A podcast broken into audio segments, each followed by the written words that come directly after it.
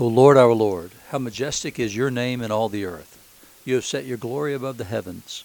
Out of the mouth of babies and infants you have established strength because of your foes, to still the enemy and the avenger. When I look at your heavens, the works of your fingers, the moon and the stars, which you've set in place, what is man that you're mindful of him, and the Son of Man that you care for him? Yet you've made him a little lower than the heavenly beings and crowned him with glory and honor. You have given him dominion over the works of your hands. You have put all things under his feet, all sheep and oxen, and also the beasts of the field, the birds of the heavens and the fish of the sea, whatever passes along the paths of the seas. O Lord, our Lord, how majestic is your name in all the earth. That is Psalm 8, which along with Psalm 47 are the Psalms appointed for today, May the 13th, 2021, which we celebrate this year as Ascension Day, as it's 40 days after the resurrection. You're listening to Faith Seeking Understanding, and I'm John Green, and I'm your host. Thanks for being with me today. We are indeed celebrating the Feast of the Ascension today. And it's a feast that's frequently overlooked in the church, but it not it should not be. It's an essential part of all things. What we have is it's easy to overlook two different things. And it sounds silly once you hear it to hear me say that, but, but we tend to overlook a couple of things because we focus so much on some things. We can focus a little bit on the virgin birth, and then it seems we skip forward most of the time all the way to the cross. And then we go from there to the resurrection. And then we kind of give short shrift to the ascension and then focus more on Pentecost. But there's two things that are missing, and one of those things is the ascension of Jesus, and the other is the life of Jesus. And I think both of those are in view in our lessons today. Um, the incarnation is itself a wonderful thing, but Jesus' life is also a wonderful and an important thing. That he lived, that he suffered, that he died, that he had joy, that he did things. All that matters. And it matters because as the writer of Hebrews is going to tell us, our lives matter. And the fact that Jesus not only took on flesh, but lived a life and suffered tells us that our lives and our suffering are important to Him.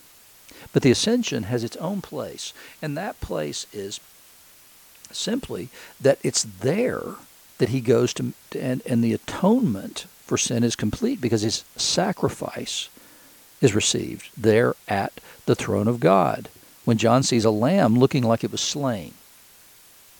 After being told, Behold, the lion of Judah. And he looks, and he sees the lamb looking like it was slain. But that lamb looking like it was slain at that moment receives the scrolls from the one seated on the throne and then takes his place at the right hand of God. So this lamb looking like it was slain is the one who has atoned for sin. He has been resurrected from the dead, but the important next step is to be seated at the right hand of God, and he does so, appears before the throne as the lamb looking like it was slain. But it just looked like it was slain. It died, but it was raised from the dead. And so the ascension plays an essential role because that's where Jesus is now, interceding for us, sinners, before the throne. And so it's it's important for us that he be ascended, that there be that happen before his coming again, because this life is more bearable largely because Jesus is before the throne interceding for us sinners here on earth. Ezekiel, in this vision here that we have today for verse 14 and then verses 24 to 28b, shows us a scene in heaven. And what he sees is these living creatures moving to and fro like the appearance of a flash of lightning. And when they went, I heard the sound of their wings, like the sound of many waters, like the sound of the Almighty, a sound of tumult, like the sound of an army. It's a fearsome noisy thing that he hears there. And when they stood still, they let down their wings. And so that brings quiet and stillness because the sound of the wings is what produced that other sound. And so they stood still. When they come into place, they let down their wings. And then a voice came from above the expanse is still and all is silent, and over the expanse of their heads there's the likeness of a throne, in appearance like sapphire, and seated above the likeness of a throne was a likeness with a human appearance.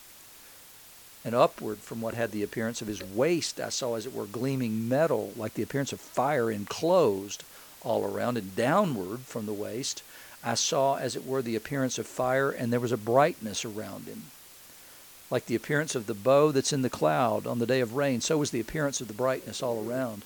Such was the appearance of the likeness of the glory of the Lord. And when I saw it, I fell on my face, and I heard the voice of one speaking. And so remember that in, in Revelation 4, what you have is the adoration around the throne of God with the, with the elders throwing down their crowns and all those things and ascribing power and glory and honor and might to the one seated on the throne who receives that praise as the only one in the universe who is worthy. And then in Revelation 5, you get the scene that I shared with you a minute ago about him appearing before the throne as a lamb looking like it was slain. And then suddenly, once he takes the scroll from the one seated on the throne, all of heaven erupts in exactly the same worship for the Lamb looking like it was slain. It ascribes to him the same glory and honor and power and might that had previously ascribed to the one seated on the throne. And so, in doing, it confirms that he also is God and he also is worthy of this praise. And so he hears the, the voice of one speaking. And the voice of the one who is speaking is clearly Jesus because he's in human form in that place. So all of heaven is silent and still before him as these living creatures have come to a standstill around the throne, and then the voice of one speaking comes from that throne. It's a powerful, powerful image to imagine heaven being silent and the voice coming from the throne the voice that Paul heard when Paul says, Who are you? And the voice from heaven says, I am Jesus, whom you're persecuting. The ascension means a great deal. It's the fulfillment of the vision of Ezekiel.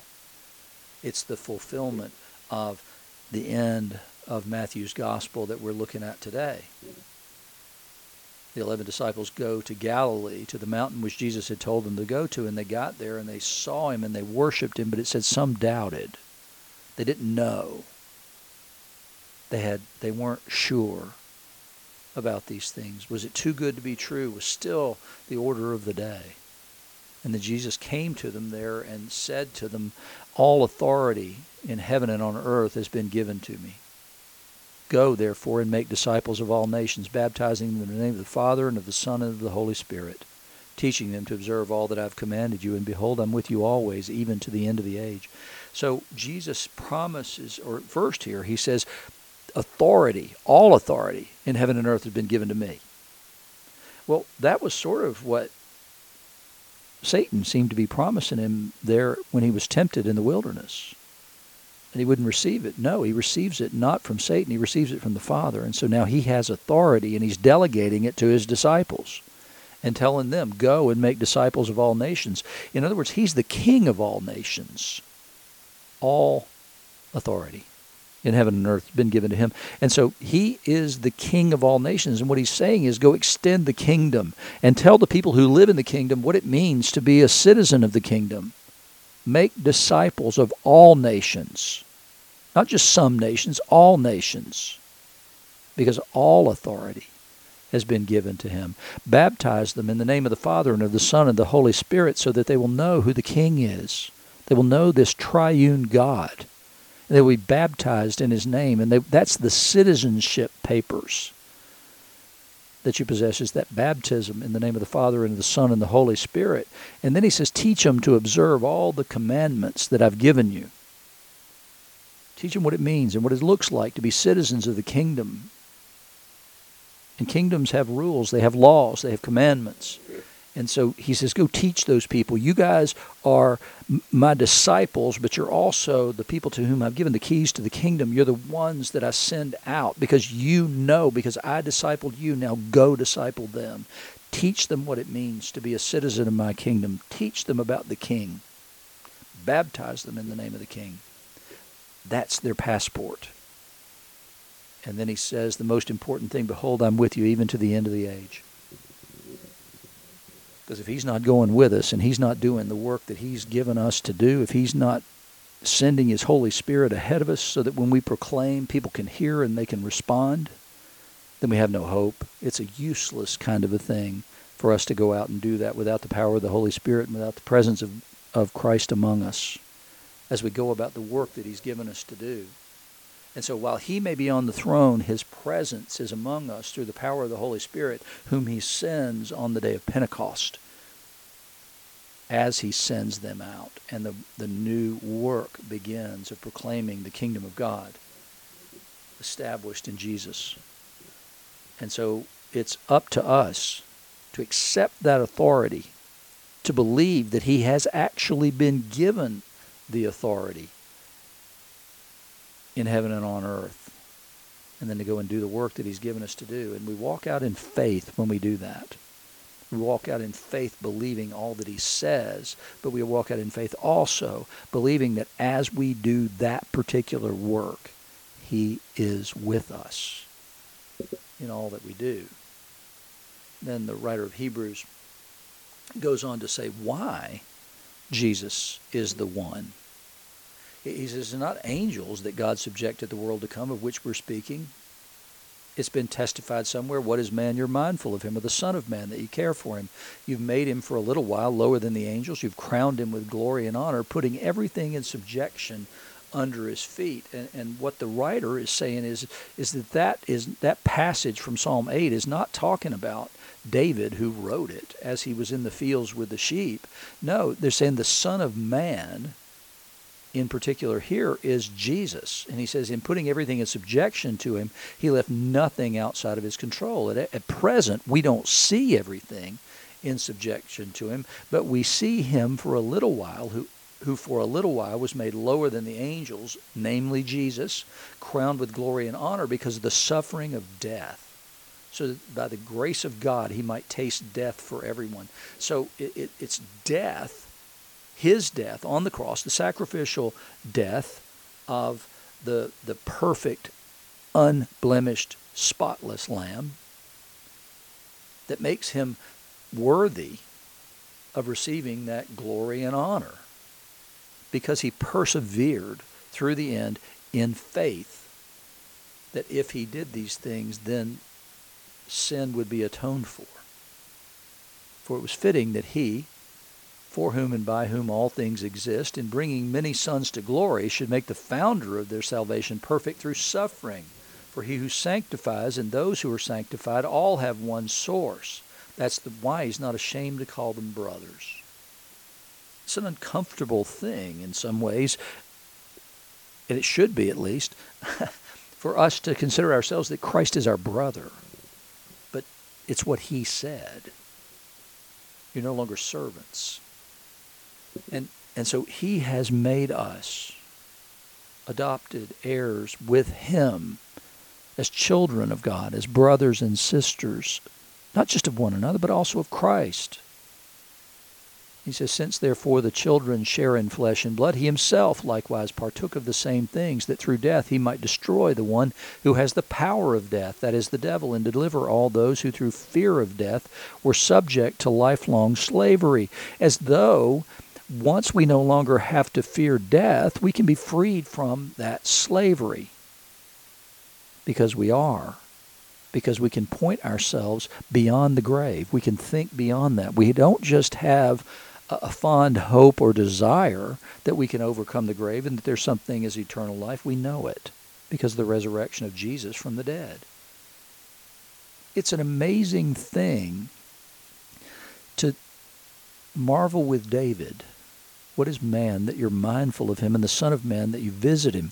And then he goes on to look at the stars and everything else, and he sees the insignificance of man in the grand scheme of things from a worldly perspective. But at the same time, what he sees is, is, is that not in God's perspective is that true. We are the most important things in the universe because we're created in the image of God and we were given dominion over all things, over all of His creation. And, and if we didn't realize that we were created in the image of God, then what we can see in Jesus in the incarnation is the glory of man. But it also allows us to see the fall of man through the life of Jesus. That we are unworthy, even though we're created in the image of God through sin.